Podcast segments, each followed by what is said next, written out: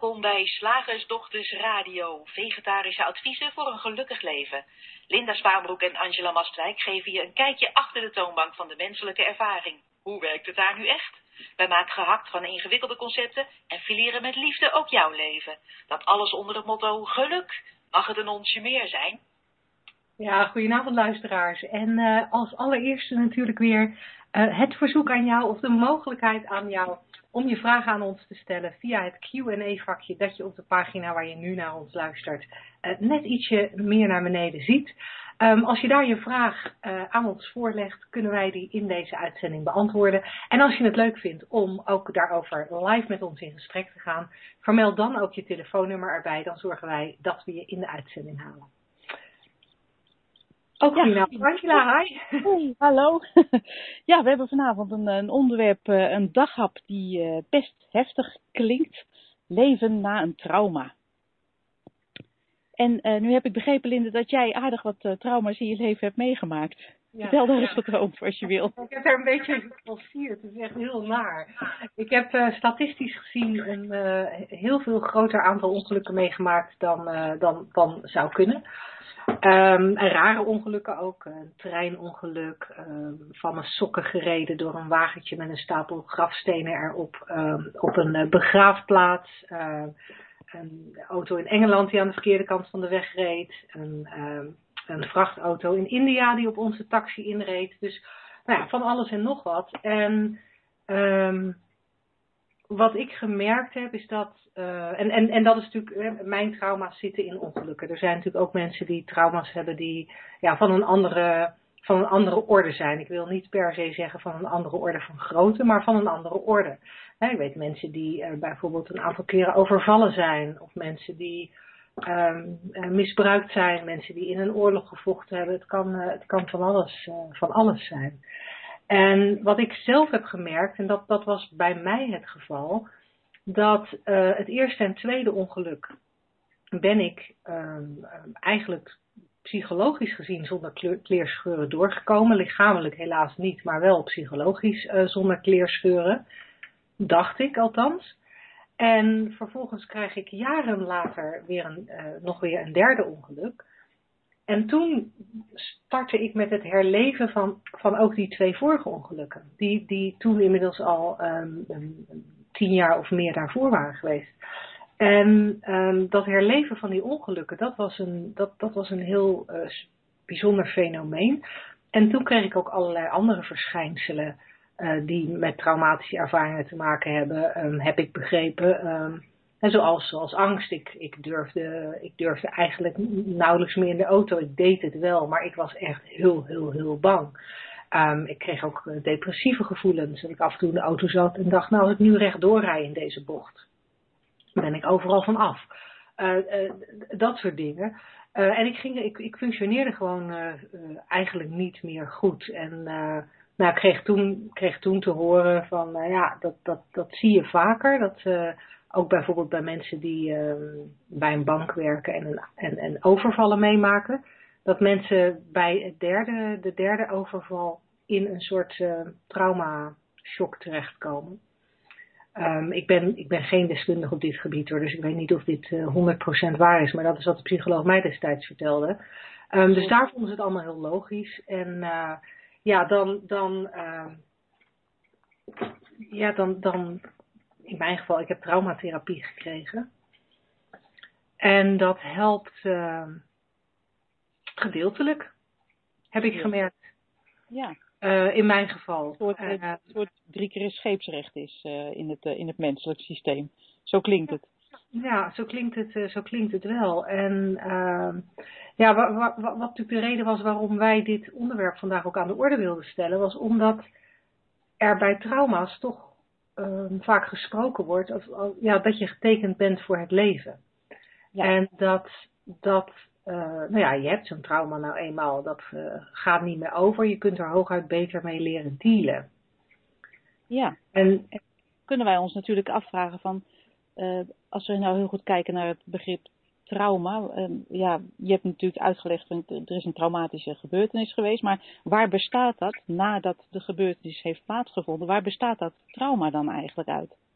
Ja, en dat is natuurlijk het interessante. En, en wat ik zelf ook aan den lijve heb ondervonden. Uh, mijn trauma bestond alleen maar uit het herleven van, van beelden, herinneringen. Dus ik had, had steeds opnieuw weer die herinnering aan die, dat treinongeluk uh, in Griekenland en, en, en die, die vrachtauto in, uh, in India. Ik, je hoort het ook, hè? Ik, ik, ik doe mijn auto-ongelukken ook graag uh, in de zomervakantie in het buitenland. ja, ja, wel goed plannen. en het, het was puur het herleven van de beelden. En wat dan natuurlijk het interessante is, wat ik ja, wat, ik, wat ik nu in retrospectief en met de kennis die ik heb over de drie principes um, uh, nu zo kan zien, maar toen niet. Want op dat moment dacht ik, ja, die beelden, weet je, die beelden waren er, ik had er last van en ze moesten weg en, en nou ja, ik dacht er heel veel bij. En wat wij nu vanuit de drie principles denk ik veel meer zien, maar ik wil ook graag jouw visie daarop, dat als je zo'n trauma hebt, en laten we mijn trauma even als voorbeeld nemen, want ik wil niet, ge niet net doen alsof wij deskundigen zijn op, uh, op, op, op elke vorm van, van trauma. Maar dit heb ik zelf ervaren. Um, dat, dat nu weet ik dat de gedachten die ik toen had en de beelden die ik toen opnieuw zag, um, dat dat niks anders was dan gedachten en beelden die ik zag. En dat ik daar geen betekenis aan hoefde te verlenen. Ik had in retrospectief ook ja, het een beetje uit kunnen zitten in de zin van, van goh jeetje, die gedachten komen allemaal boven. God. Eigenlijk zoals je, een beetje, zoals je naar een hele spannende of een horrorfilm kijkt. Ja, ja, waar je misschien nog wel een beetje van natrilt nadat je hem gezien hebt. En waar je soms ook de beelden nog een paar dagen van, uh, um, van, van terugziet. Maar wat je verder niet je eigen, over het algemeen niet je eigen leven intrekt. van zo'n horrorfilm ga je niet verwachten dat um, je eigen kind ineens uit elkaar spat en daar een, een, een eng beest uit haar buik komt. Of wat voor een akelige uh, horrorscenario's je dan ook gezien hebt. En um, ja, op de een of andere manier met zo'n trauma zien we zo, zag, zag ik in ieder geval niet, um, dat het er echt niet meer was. Dat de enige reden waardoor, waardoor het terugkwam, dat dat mijn gedachten waren.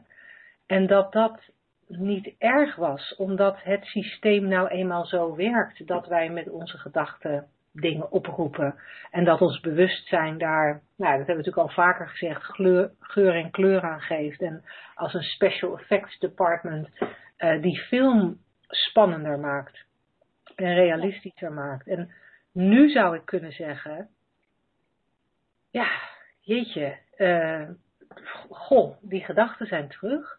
Maar ik zou het nu kunnen plaatsen in, in een ander perspectief, omdat ik nu zou kunnen zien van ja, maar ja, ja, ik herleef het wel, maar het is er niet echt. En de enige reden waarom ik het herleef is omdat het principe van gedachten en het principe van bewustzijn met elkaar samenwerken om dat reëel te maken. Maar het is niet reëel. En ik vermoed dat als ik dat toen had kunnen zien, dat ik er veel rustiger onder zou zijn. net als bij zo'n horrorfilm, waar je soms ook nog dagenlang de beelden ziet, maar niet, niet, naar, niet het gevoel hebt dat er iets mis met je is. Dan denk je gewoon, ja, ja, ja, ik had die film misschien niet moeten kijken, maar logisch dat ik die beelden heb. Zouden door uh, die inzichten dan ook uh, uh, de beelden minder vaak opkomen? Of is het alleen, zou het alleen zijn dat je ze minder serieus neemt? Hoe zie jij dat? Nou, als ik terugdenk aan toen, dan vermoed ik dat, uh, dat ik ze vooral minder serieus zou nemen. Ja. En ik merk dat nu nog wel een beetje, want als ik naar mezelf kijk, dan um, denk ik dat ik nog steeds schrikachtiger in de auto ben dan sommige andere mensen. Um, niet als ik zelf rijd, maar wel als ik met iemand meerijd. Uh, mijn ongelukken zijn ook altijd gebeurd als er iemand anders aan het stuur zat. Dat was natuurlijk toeval, maar, maar dat, uh, dat speelt dan blijkbaar in mijn, uh, in, in, mijn, in mijn gedachten ook nog mee. Dus ik ben, ik ben schrikachtiger. Um, maar ik besteed daar nu ook, niet, ook geen aandacht meer aan. Nee, dan, zit, dan, dan rijden we op de snelweg in Duitsland en dan gebeurt er iets waar ik heel erg van schrik. En dan, dan, dan sta ik op de rem terwijl ik in de passagiersstoel zit. En, uh, Herkenbaar. Ja, ja en dan, en dan wilde beweging met mijn armen en, en dan voel ik de adrenaline door me heen gaan. Maar daarna kan ik het ook onmiddellijk weer loslaten. En heb ik verder, ik heb er totaal geen oordeel over dat het niet zou mogen. Um, of dat het erg zou zijn. En, um, en ik heb er ook geen oordeel over dat het goed is dat ik dat nog steeds heb. Of dat het logisch is dat, het, dat ik dat nog steeds heb. Het is wat het is. En daardoor is ook, uh, uh, merk ik zo'n adrenalinepiek. Als er iets gebeurt op de snelweg waar ik van schrik. Zo'n adrenalinepiek is ook heel snel weer weg. En dan... Ja. Wat jij ja, eigenlijk uh, nu alleen nog hebt, is die fight-of-flight reactie, wat eigenlijk een heel natuurlijk iets is. Ja, ja, die bij mij dan misschien iets sneller aangaat dan bij een ander. Maar dat is inderdaad wat je zegt, is vrij natuurlijk. En verder, ja, hoef ik daar niks mee, doe ik daar niks mee en, en ja, is het, is het ook snel weer weg. Um, ja. En, en, wij vroegen ons ook af wat je kon doen met de overgebleven littekens. Hè? Dat was een van, onze, een, van onze, een van de vragen die we hadden bij dit, uh, bij dit onderwerp. Um, aangezien jij trauma-ervaringsdeskundige bent, hoe zie jij dat? Heb jij, heb jij overgebleven littekens behalve de fysieke? Nou, ik, ik, voel het niet, ik voel het niet zo. Um, ik weet niet hoe, dat, hoe, hoe ik die vraag beantwoord zou hebben um, voordat ik de inzicht in de drie principes keek, uh, kreeg van waaruit ik nu praat. Maar op dit moment ervaar ik het niet als littekens. Wat ik, wat ik net zei van, ja, ik heb nog wel misschien, als ik erover nadenk, een, een, een, een wat snellere schrikreactie dan andere mensen. Maar omdat het, omdat ik zoals ik ook al zei, er geen oordeel over heb en ja, het verder er niks meer van maak dan, oh, um, ervaar, ervaar, ik het niet als een litteken. En, maar nee. en ik, ik, moet ook wel zeggen dat ik, door, doordat ik, um, ja, ik weet niet waardoor, maar ik, ik heb ook geen, uh, ik word ook niet tegengehouden door, door angst die er zou kunnen zijn. Uh, ik, ik, weet niet wat, ik weet niet of ik het aanbod aan zou nemen om, op het circuit van Zandvoort te, racen. Ik weet niet of, ik, zo'n stap zou zetten, geen idee. Uh, is me nooit aangeboden. Het is niet iets wat ik zelf opzoek, maar gewoon zeg maar door, door normale dingen die horen bij het normale leven. Uh, die doe ik gewoon. Ik stap bij andere mensen in de auto. Ik rijd zelf op de snelweg. Ik rijd gewoon een normale snelheid. Als ik 130 mag, rijd ik 130. Weet je, dus dat. Ik haal vrachtauto's in. Uh, dus ik laat me er helemaal niet door belemmeren. En wat, wat, wat ik ook zie bij, bij andere mensen die um, hun trauma achter zich hebben kunnen laten, doordat ze inzicht kregen in, in de drie principes, um, ja, zie ik daar ook dat ze over het algemeen ja, gewoon, gewoon doen. Uh, zonder er extra gedachten aan te besteden. En en, en net als ik zich niet, uh, ja, zich niet voor hun kop slaan als ze toevallig wel toch weer even die angst voelen opkomen. En je, je, ziet het, je ziet het voor wat het is. Ik weet, ik weet niet of we dat voorbeeld wel eens uh, genoemd hebben in, uh, in, in, in de Slagersdochters radio show. Um, maar wat ik zelf altijd zo'n mooi voorbeeld vind over hoe we hoe we soms meegaan in, in angsten. En of, dat nou, of je dat nou een trauma noemt of een gewone angst, is, is dat voorbeeld van als, uh, als je een jong kind hebt en dat jonge kind is, uh, uh, is, is s'nachts heel erg bang en het roept, want het ziet een spook in de kamer. En, en je komt die kamer binnen en in eerste instantie zie je ook inderdaad een, de schaduw van een figuur op de, op de muur. Dan schrik je, maar vervolgens, omdat je weet dat het niet zo kan zijn, omdat je weet dat het niet, ergens weet je dat dat niet reëel kan zijn, uh, doe je het licht aan en zie je dat het de schaduw van de kapstok was, waar toevallig een paar jassen overheen hangen, hingen die, die, die een, een, een uh, uh, die een vorm geven. Sorry, daar gaat de telefoon niet weg op moeten leggen. Um, die een vorm geven. Ja, dat die, is inderdaad een heel mooi voorbeeld. Ja, en, en ik denk dat dat ook iets is wat met, uh, eh, met trauma's eh, kan. Dat je misschien de angst nog wel even voelt, maar weet dat het slechts een gedachte is, dat het niet meer de huidige realiteit is en dat je, dan, en dat je dus gewoon door kunt. Ja, dat is, dat, is, dat is mooi. Dat is ook een mooie afsluiter. Dus fysieke littekens die, die blijven meestal. Of, maar, de, maar de geestelijke die, die hoeven we dus niet echt zo te zien. Nee, plus dat een, ook een lichamelijk litteken, um, ook dat is iets waar je, uh, wat je, wat je vaak niet belemmert. Het ligt natuurlijk een beetje aan je, aan je, aan je littekens. Maar als je echt littekens hebt van, van sneeën of van wat dan ook, ja, dan, dan zie je dat af en toe nog als je in de spiegel kijkt. Um, maar je, je, je leeft er niet meer naar. Want de pijn, nee, van, heeft... de, de, pijn is weg. En... Ja, het heeft geen zin om, ze eindelo om er eindeloos uh, uh, over die littekens te wrijven in de hoop dat ze weggaan of iets ja, dergelijks. Ja, ja. Ja, het is wat het is. Het is wat het is. Willen wij naar het volgende onderwerp? Ja. Slagersdochters, wat zit er in de leverworst? Oftewel, tijd voor wat wetenschap. Nou, vertel Angela. Ja, wat heb je vandaag voor op in petto? Nou, ik heb natuurlijk uh, gezocht op het onderwerp waar wij ons uh, vandaag mee bezighouden. Als, uh, als pseudo-wetenschapper, die ik ben. dus ik kwam uit bij een, een onderzoek over PTSS, posttraumatische stressstoornis. En dat leek me heel passend voor vandaag.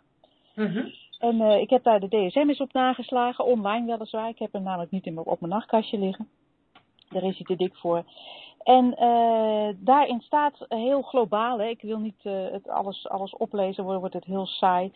Maar PTSS is dus een posttraumatische stressstoornis. Dat betekent dus dat er stress geweest moet zijn, een trauma. En post betekent wat je er daarna ervaart. En de voorwaarde om het PTSS te noemen volgens de DSM is dat er een persoon moet zijn blootgesteld aan een traumatische gebeurtenis met twee elementen.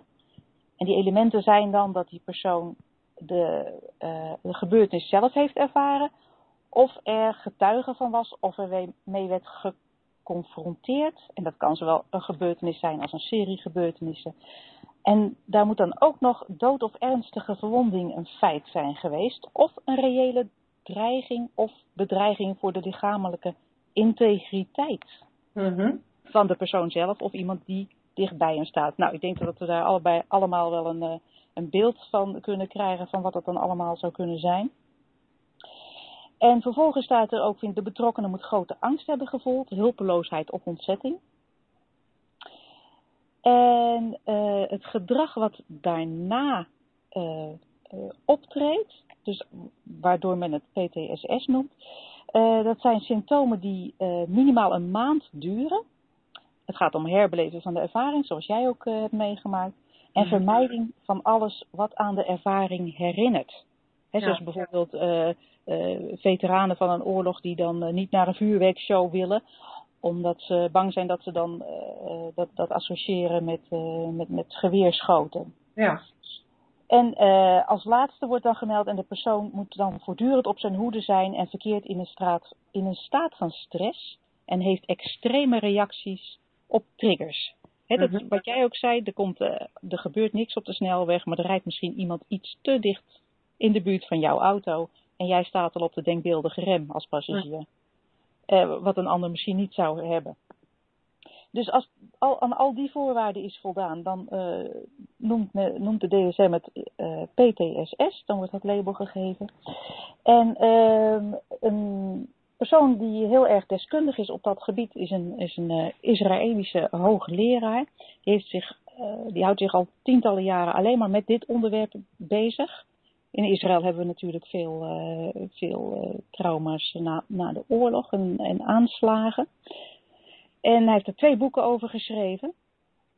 En ehm, waarin hij zegt, en daarom, daarom noem ik hem, hij zou het geweldig vinden, zegt hij, als er principes gevonden zouden worden die mensen in staat stellen om hun aangeboren welzijn, geestelijke welzijn, weer te ervaren. Zij moeten die meneer even een aanzichtkaartje sturen. Ja, nou, onze, onze beide eh, eh, vriend Dr. Bill Pettit heeft dat gedaan. Ja. Dat is dus een, eh, een Amerikaanse psychiater en psychofarmaceut die zich bezighoudt ook met PTSS, die hulp biedt aan, aan oorlogsveteranen van de verschillende oorlogen die, die de Verenigde Staten hebben, hebben gevoerd, van Vietnam tot, tot me- meer recent in, in Irak. En wat hij dus zegt, werkend vanuit de principes, is eh,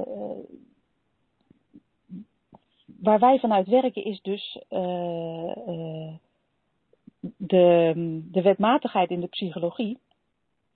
Die verwijst naar die plek van binnen die niet beschadigd is. Ook al is er eh, een ervaring geweest en zijn er daarna herinneringen en, en, eh, en triggers die, waarop gereageerd wordt. Er is een plek in de mens, zegt hij, die nooit beschadigd kan raken wat er ook gebeurt. Dus eh, het idee van ik heb een blijvend litteken, een innerlijk litteken, een, een, geestelijk litteken, eh, eh, dat weerspreekt hij. En daarmee, eh, verwijzend daarnaar me- met zijn patiënten, eh, is volledig herstel ook wel degelijk mogelijk. Want het interessante is ook, dat zegt hij, 70% eh, van de Amerikanen, 70, dat vind ik heel veel, heeft Ja. wel eens een gebeurtenis meegemaakt die aanleiding zou kunnen geven tot PTSS. Maar 7% heeft het ook, of krijgt ook de diagnose. Ja. Dus dat is maar 10% van de mensen die dus een traumatische ervaring hebben gehad, die krijgen ook daadwerkelijk PTSS. Ja. En dat wijst al in de richting van het idee dat het niet de gebeurtenis zelf niet, eh, niet de gebeurtenis zelf is, maar iets anders in de mens. En ja, volgens eh, dokter Bill Pettit, de psychiater, eh, is dat natuurlijk het feit of je inzicht hebt in, eh, in, in eh, eh, de werking van, van de menselijke geest. Dat die gedachten opkomen en weer gaan en dat dat herinneringen zijn die je meeneemt in de tijd, maar die feitelijk jou niet kunnen raken of beschadigen, hoe het dan ook voelt. Ja. En dat is natuurlijk ook weer een, eh, een mooie richting om, eh, om in te kijken. En eh, ik, ik, weet dat dokter eh, en dokter Shalev inmiddels contact hebben met elkaar. Dus wie weet komt er een, nog een volgende boek van, van de Israëlische hoogleraar waarin die meldt dat de principes gevonden zijn. Je weet het niet, hè? Ja, ja en, en ik, ik, ik vind ik, dat zou mooi zijn. En ik vind het ook heel interessant hoe je nog in aanvulling op waar we het daarnet over hadden, eh, voordat jij over het wetenschappelijke stuk eh, begon, in, in aanvulling daarop aangeeft dat, dat er altijd dat onbeschadigde stuk in eh, nog aanwezig is. En, en dat is iets, of die onbeschadigde kern, ik zeg dan stuk, maar eigenlijk die onbeschadigde kern. Dat innerlijke welzijn is er altijd. En, en, Ja. en dat vind ik heel interessant dat je dat expliciet nog benoemt, omdat dat wel is wat je vergeet als je ehm, geplaagd wordt door, eh, door stressvolle gedachten of door traumatische gedachten. Ja. En het is ook interessant om te zien hoe blijkbaar de ene mens van nature wat makkelijker terug kan naar die, naar die kern dan de ander. Ja, En tenminste, dat, dat, dat ik, ik, zo heb lijkt dat, het wel ik, te heb, zijn. Ik heb de associatie dat dat de reden is waarom 7% wel posttraumatische stress krijgt en, en, eh, en, en die andere 63% die, die dezelfde soort situaties meemaakt er geen last van heeft. Ja, inderdaad. Overigens eh, heb ik ook nog eh, gelezen in het kader hiervan dat ja, wat wij, we hebben het ook nog over, over triggers en fight-or-flight reactie, hè, die adrenalinestoot eh, die je krijgt, die eigenlijk een heel handige biologische reactie is. Die, eh, hetzelfde zie je bij dieren. De, de gazelle die krijgt even zo'n adrenalinestootje als die uit zijn ooghoek een leeuw ontwaart. Heel handig, dan kan hij net iets harder lopen. En als mens hebben wij dat, eh, hebben wij dat ook. En eh, wat ik gelezen heb daarover is nou zo'n, zo'n ehm, als je bijvoorbeeld als kind je hand brandt aan een kachel, hè, dat is dan, zou je een traumatische gebeurtenis kunnen, kunnen noemen, een mini-traumatische gebeurtenis. Eh, dan is daar in het kind een, een, ehm, een, een schrikreactie op, en ook een eh, hè, pijn, wordt, wordt er gevoeld. En daarmee vindt er een soort codering plaats in het menselijk systeem. En dat is heel handig, want daardoor leert het kind dat het geen goed idee is om elke keer met zijn hand aan de kachel te gaan zitten. Ja. Dus het, het, is een soort leerproces in het menselijk systeem. Alleen, uh, het is natuurlijk niet zo uh, handig om het ook in andere situaties toe te passen als er geen reëel gevaar is. En dat doet de mens dus blijkbaar zelf met, zijn, met, met de herinneringen die die, die, steeds meeneemt. Bij, bij dieren is dat, is dat wat minder. Bijvoorbeeld, je ziet dat ook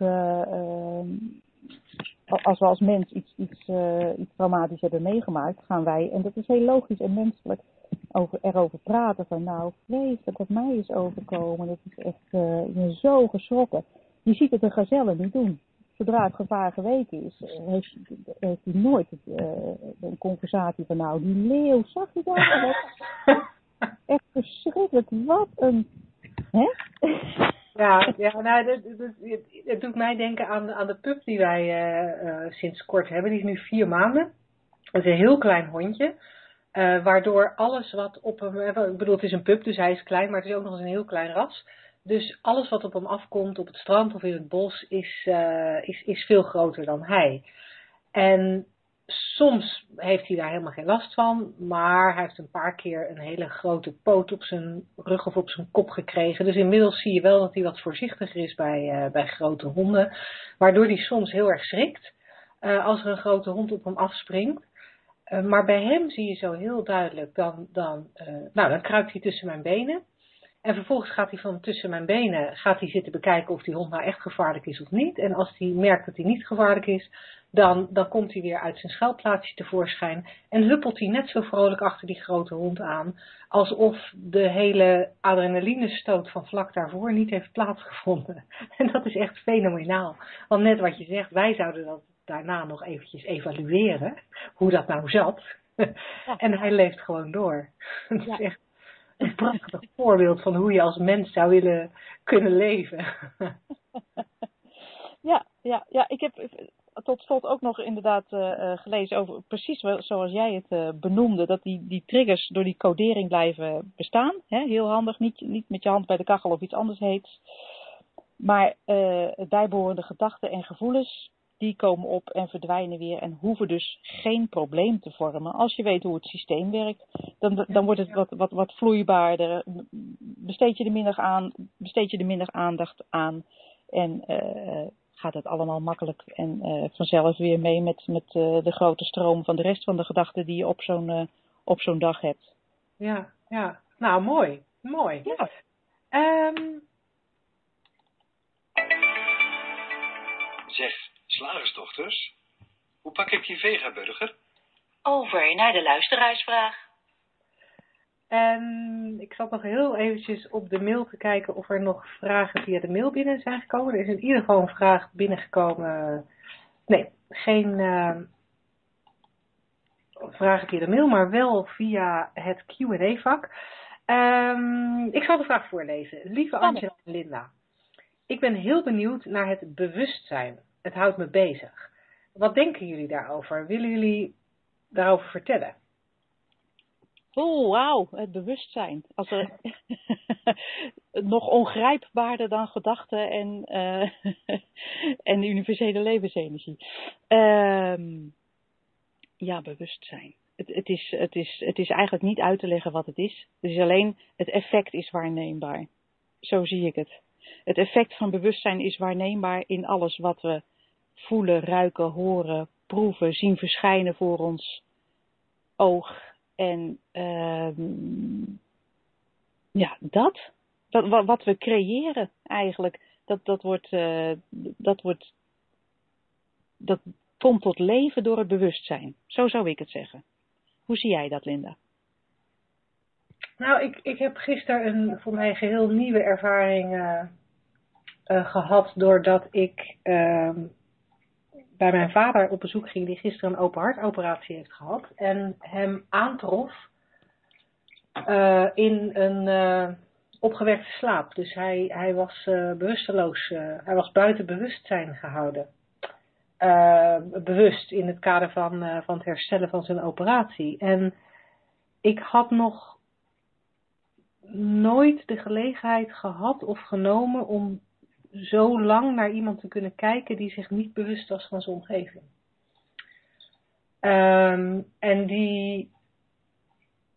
En, terwijl we natuurlijk allemaal, allemaal slapen. En ik denk dat toen ik naar mijn vader keek, ja, dat zag er hetzelfde uit als wanneer ik naar mijn partner kijk als die slaapt. Als dat gaat, dan, dan, dan lijkt je daar ook niet echt, uh, lijkt je daar ook niet echt te zijn. Um, maar wat ik het bijzondere vond, was dat mijn vader buiten bewustzijn leek, maar vanmiddag wist te vertellen dat hij ons wel gehoord had. Nou, of dat waar is of niet, dat weet ik niet. Maar blijkbaar gebeurde er wel van alles in zijn machine die beelden vormt. Um, dus ik zit misschien een beetje te raaskallen. Het onderwerp raakt me een beetje op dit moment. Ja. En, en vandaag um, was hij in een, uh, was nog zo onder invloed van de medicatie dat hij wel um, bij bewustzijn was, maar zijn bewustzijn uh, dingen creëerde voor hem die wij geen van alle waar konden nemen. En en daar, daar, daar zit iets ongrijpbaars. Daar zit iets. Um, ja, daar zit iets ongrijpbaars. We weten dat een steen, of tenminste we menen te weten dat een steen geen bewustzijn heeft. En als mens hebben we het wel. En, en het is, ja, ik kan het alsmaar niet beter, beter um, verwoorden dan ja, het is een special effects department en we weten eigenlijk niet precies hoe, hoe het eruit ziet. Ik heb het ook ooit wel eens iemand horen vergelijken met uh, uh, je gedachte zou dan meer de filmprojector zijn, mind zou dan, hè, dus de universele levensenergie zou de elektriciteit zijn. En was het al, nee het was anders. De filmprojector was, dat was het bewustzijn en het script, dat was zeg maar de gedachte die we hadden gemaakt. Dus ja. met onze gedachten schrijven we het script.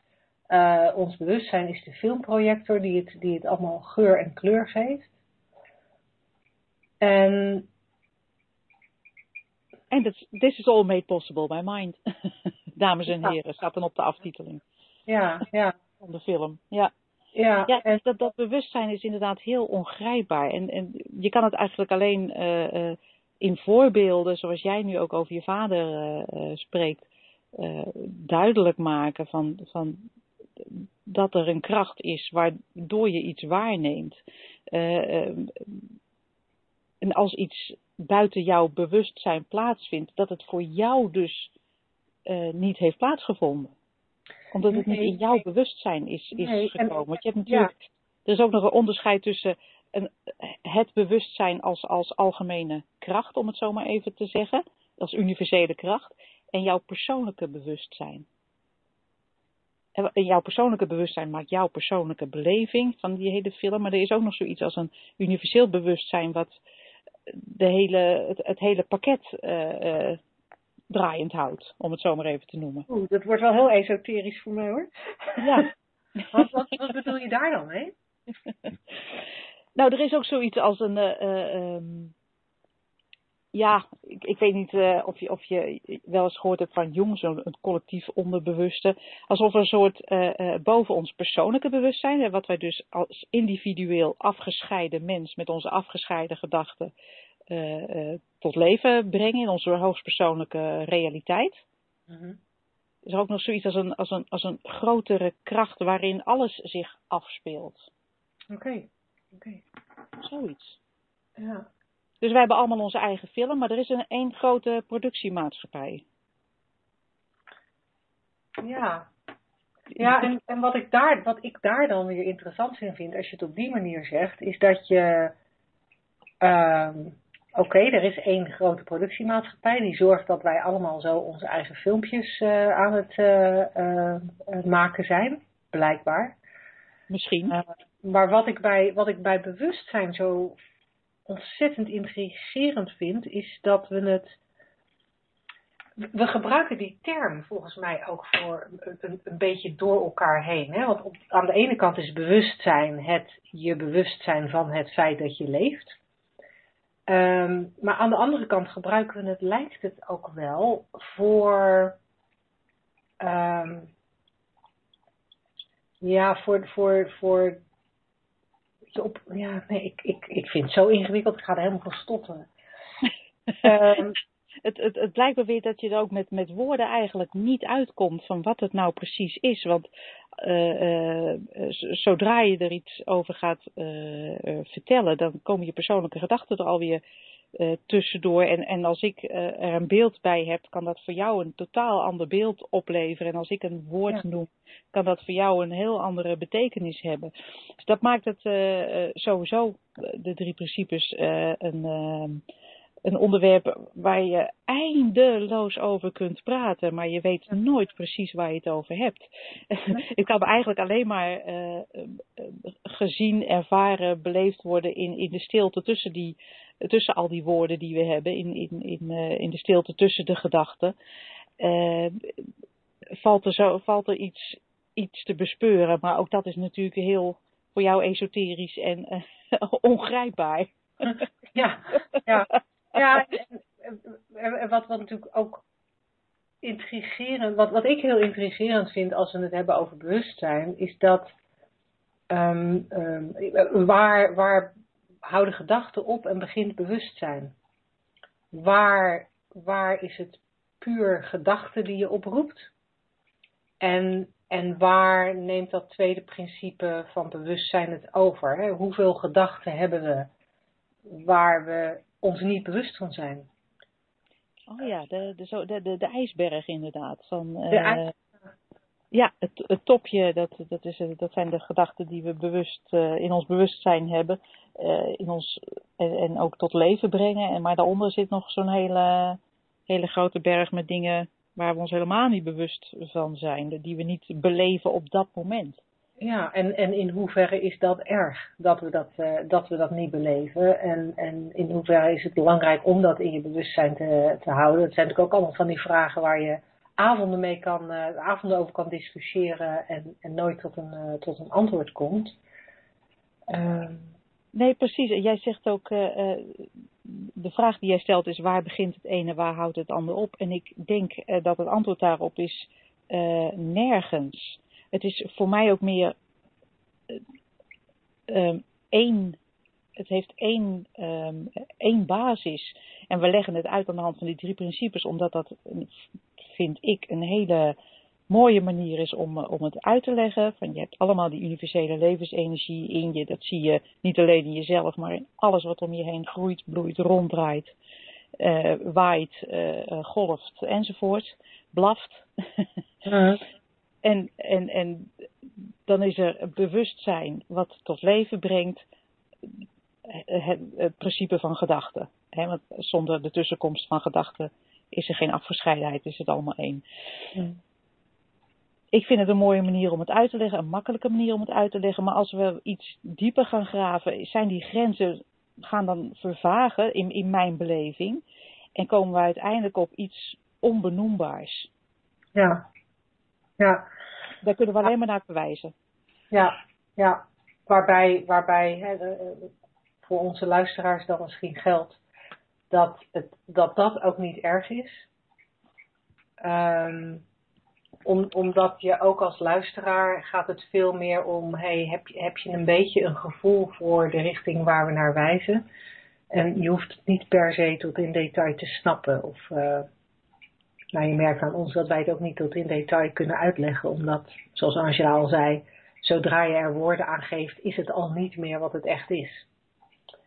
Nee, Dus en, en ik heb ook gemerkt dat een, eh, een, een intellectuele, eh, intellectueel begrip van wat het allemaal is, je ook niet helpt. Want je kan natuurlijk een, een, boek, een boek vol schrijven van, nou, dit is bewustzijn en zo is de kracht van gedachten en eh, de universele levensenergie uit zich op die en die manier. En dat kan je prachtig allemaal uitdenken, maar het, het gaat er uiteindelijk om eh, als mens in jouw leven hoe beleef je dat? En hoe kan dat op een, een iedereen wil zich fijn voelen? Dat is, dat is een soort uh, je, je basisinstelling, je, je standaard waar je altijd naar terug verlangt, je thuis, om het mm -hmm. zo maar te noemen. En dat is eigenlijk waar het om gaat. Is dat in jouw leven, kun je dat zien? Is dat, of, of bedelf je dat onder een hele hoop gedachten en concepten en ideeën over het leven? Of, of kun je het ook beleven zoals het, zoals het is in alle, in alle schoonheid, zoiets? Ja. Of draaf, draaf ik nu door als slagersdochter? Nee, nee, nee. Ik vind, ik vind, dat, ik vind dat juist mooi. Want dat, dat is volgens mij waar, wel waar het om gaat. En ja, wat wij kunnen door, door de inzichten, of wat wij menen te zien door meer inzicht te krijgen in de drie principes, is het, is het makkelijker om bij dat goede gevoel te komen. Uh, is, het, is het makkelijker om ook bij die gezonde kern te komen die we allemaal hebben. En die vaker te ervaren. Um, en dat is waarom wij er graag over praten. En, en, en niet omdat we uh, ja, het intellectuele begrip over de drie verschillende principes uh, zo belangrijk vinden. Want dan gaat is het geen natuurwetenschap. Nee, nee. nee, het is allemaal, uh, het lijkt allemaal veel, uh, veel vager en tegelijkertijd is het allemaal heel reëel, want ieder mens ervaart in, in, in het leven dat hij heeft wel momenten van gelukzaligheid en complete rust en, en, en balans. En, ja, en daarin, wordt het, daarin wordt het duidelijk.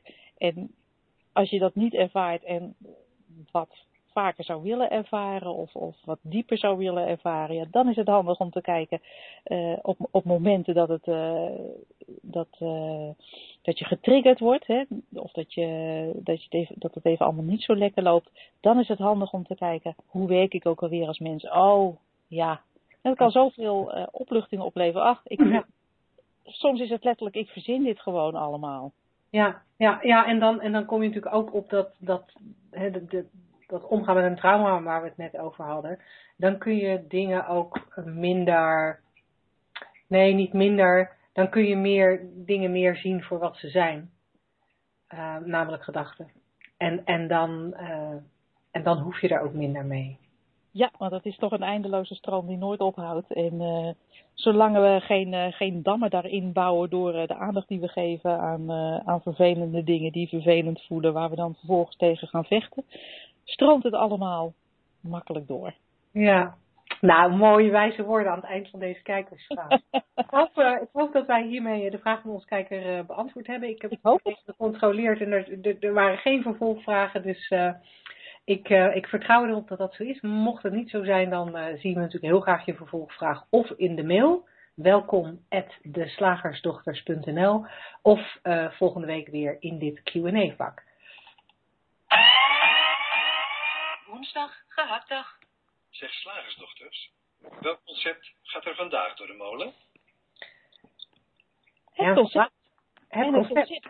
Ja, uh, wat we vaak, uh, wat ik, laat ik vooral voor mezelf spreken, vaak lees, is dat het heel belangrijk is dat je een goed zelfbeeld hebt. Dat wordt door coaches gezegd, dat wordt door psychotherapeuten geroepen. Het wordt, ik uh, werk regelmatig met mensen met een um, eetstoornis, daar wordt het ook voor, vooral op het hart gedrukt. Je moet een goed zelfbeeld hebben. Dat is heel belangrijk. En ik denk, dat is een concept wat zelfs in de gehaktmolen mag. nou, dan zou ik zeggen, Angela, haal hem er doorheen. Vermaal hem.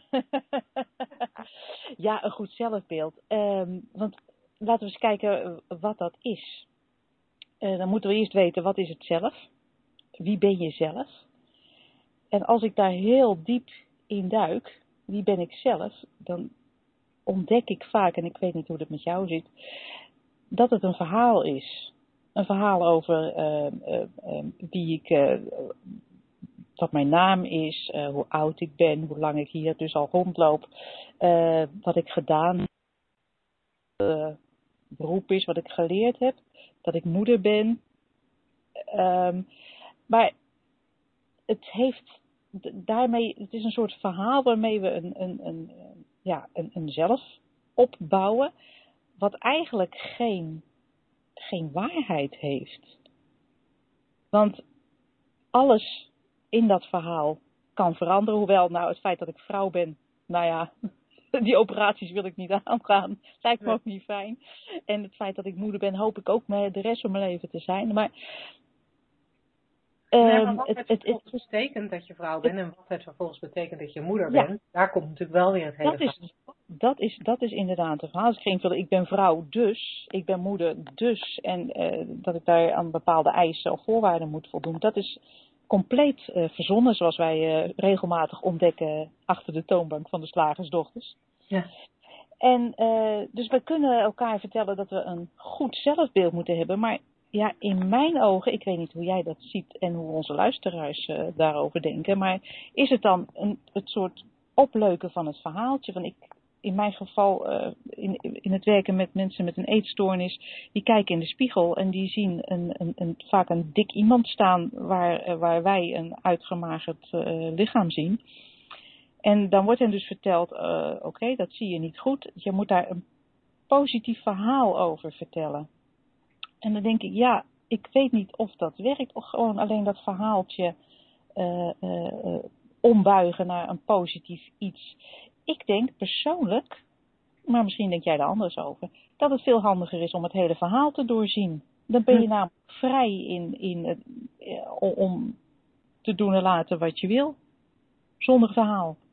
Ja, en ik ben dat zeker met je eens. En, en um, want wat ik ook heel erg herken, ook bij mezelf, maar ook bij andere mensen, dat we. Uh, nou, je hebt ooit eens iets meegemaakt in je leven. Om nog, er nog even op terug te komen, deze uitzending. Ik ben de vrouw van de vele auto, van, van de vele ongelukken. Met name mensen buitenland. Um, Zij staat beschadigd achter de toonbank. ja. Um, en, maar maar het, het, het zegt niks over me. En het krijgt alleen maar betekenis als ik daar betekenis aan verleen door een verhaal te creëren. Omdat ik die ongelukken heb meegemaakt. Uh, ben ik puntje, puntje, puntje. Of heb ik puntje, puntje, puntje. Of ervaar ik puntje, puntje, puntje. Maar wat ik invul op puntje, puntje, puntje. Bedenk ik. En daarnaast uh, uh, kan dat ook steeds anders zijn nogal afhankelijk van mijn gemoedstoestand in het moment.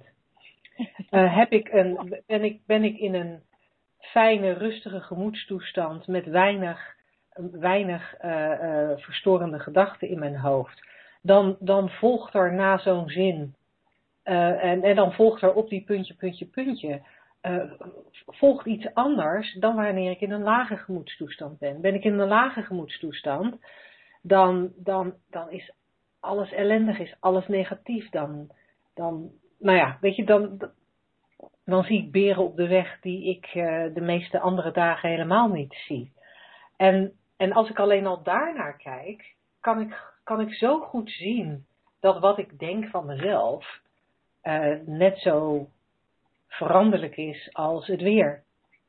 De ene dag vind ik mezelf waardeloos en nou ja, vul nog maar een paar negatieve dingen in. En, en, en de andere dag denk ik, nou, ik ben echt zo'n tof wijf. Ik snap niet dat niet iedereen verliefd op mij is, bij wijze van spreken. Zover ga ik dan geloof ik ook weer niet met mijn verhaal. Maar je snapt wat ik bedoel.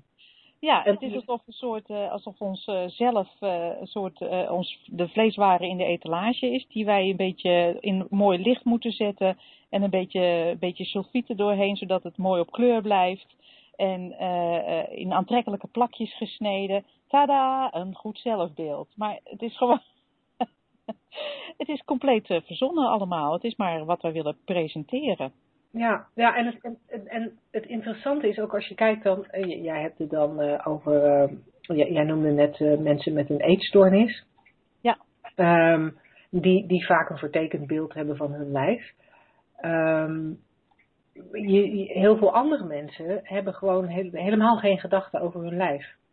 Klopt. Uh, dus die, dus die, die, als het daar gaat over een zelfbeeld, dan, dan hebben ze het niet eens. Ze staan er gewoon niet bij stil. Het maakt ze gewoon niet uit. En, um, en ik vermoed dat, dat dat eigenlijk voor alles geldt. He, waar, als je dan zogenaamd een slecht zelfbeeld hebt, dan concentreer je je waarschijnlijk alleen maar op bepaalde aspecten van jezelf. Heb je heel veel gedachten over dat ene aspect wat je negatief vindt van jezelf. Ehm, en heb je weinig gedachten, uh, spendeer je weinig tijd met nadenken over die andere aspecten die misschien wel positief zijn. Ehm, maar ja, is dat, dan, is dat dan een zelfbeeld? Ja, ik denk, uh, wat je zegt, uh, ik klopt inderdaad van, van dat heel veel gedachten hebben over een bepaald aspect van jezelf. En wat uh, de opdracht, je moet een goed zelfbeeld hebben, inhoudt, is dat je er andere gedachten overheen gooit. Maar je blijft wel die berg van gedachten dan uh, steeds hoger maken. En dat is eigenlijk weer zoals ik altijd noem, een drollend taartje maken. Ik heb een negatief zelfbeeld. Ik moet een goede hebben, dus dan gooi ik er wat positieve gedachten overheen.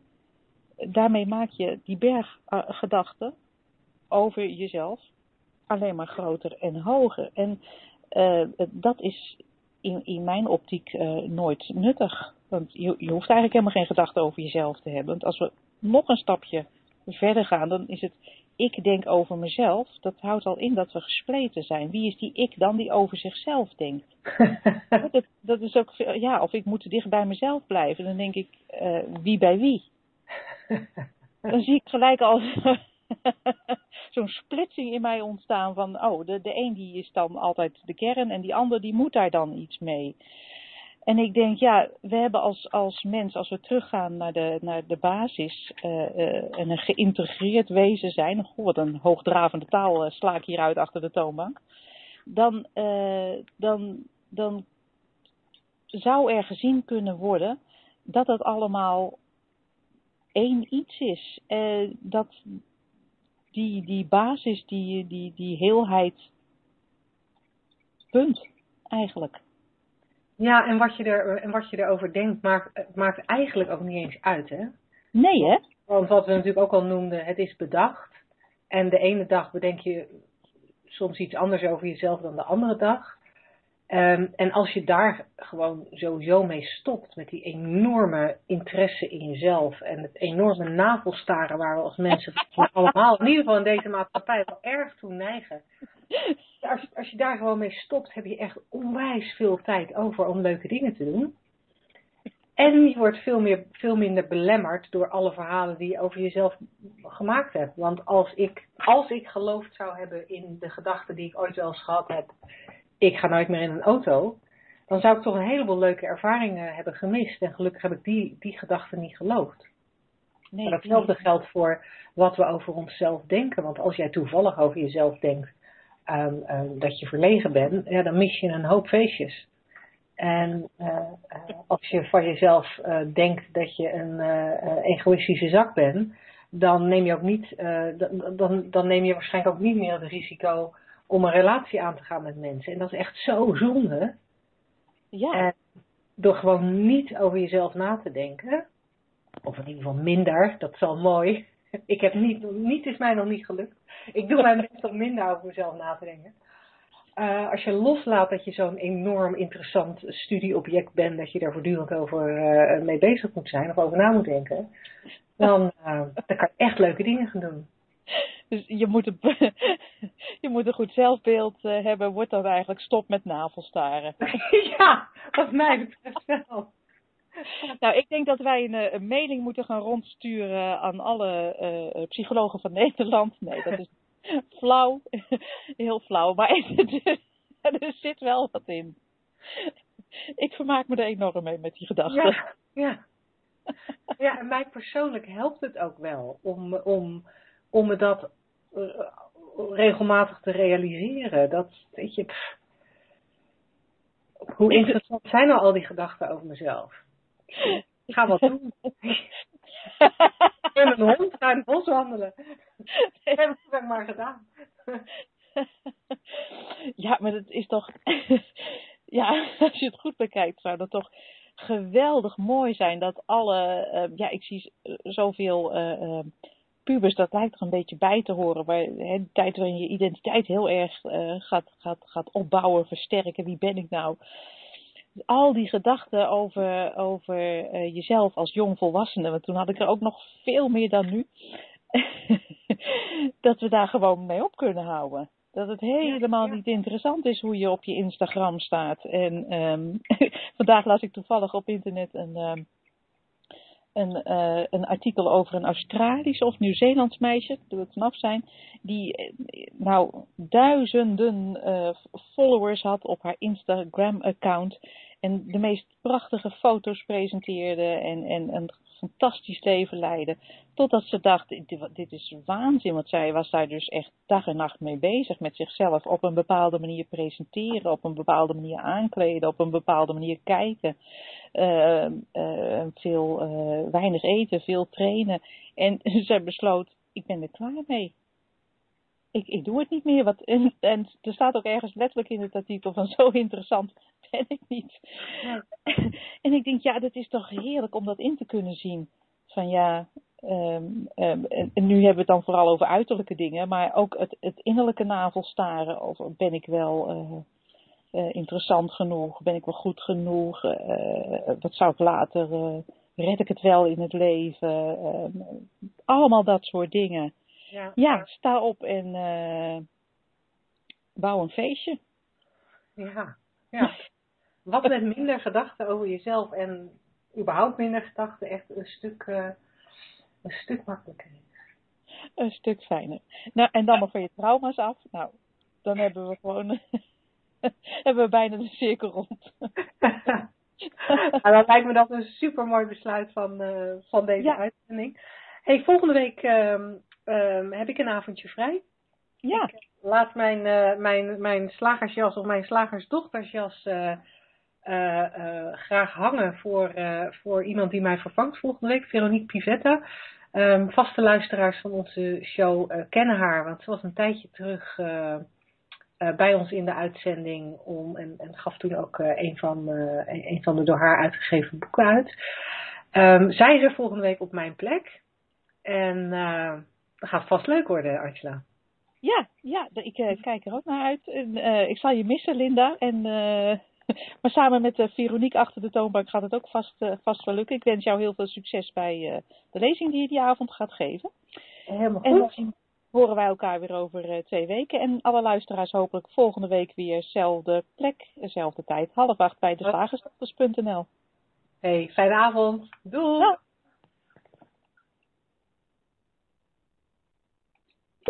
The moderator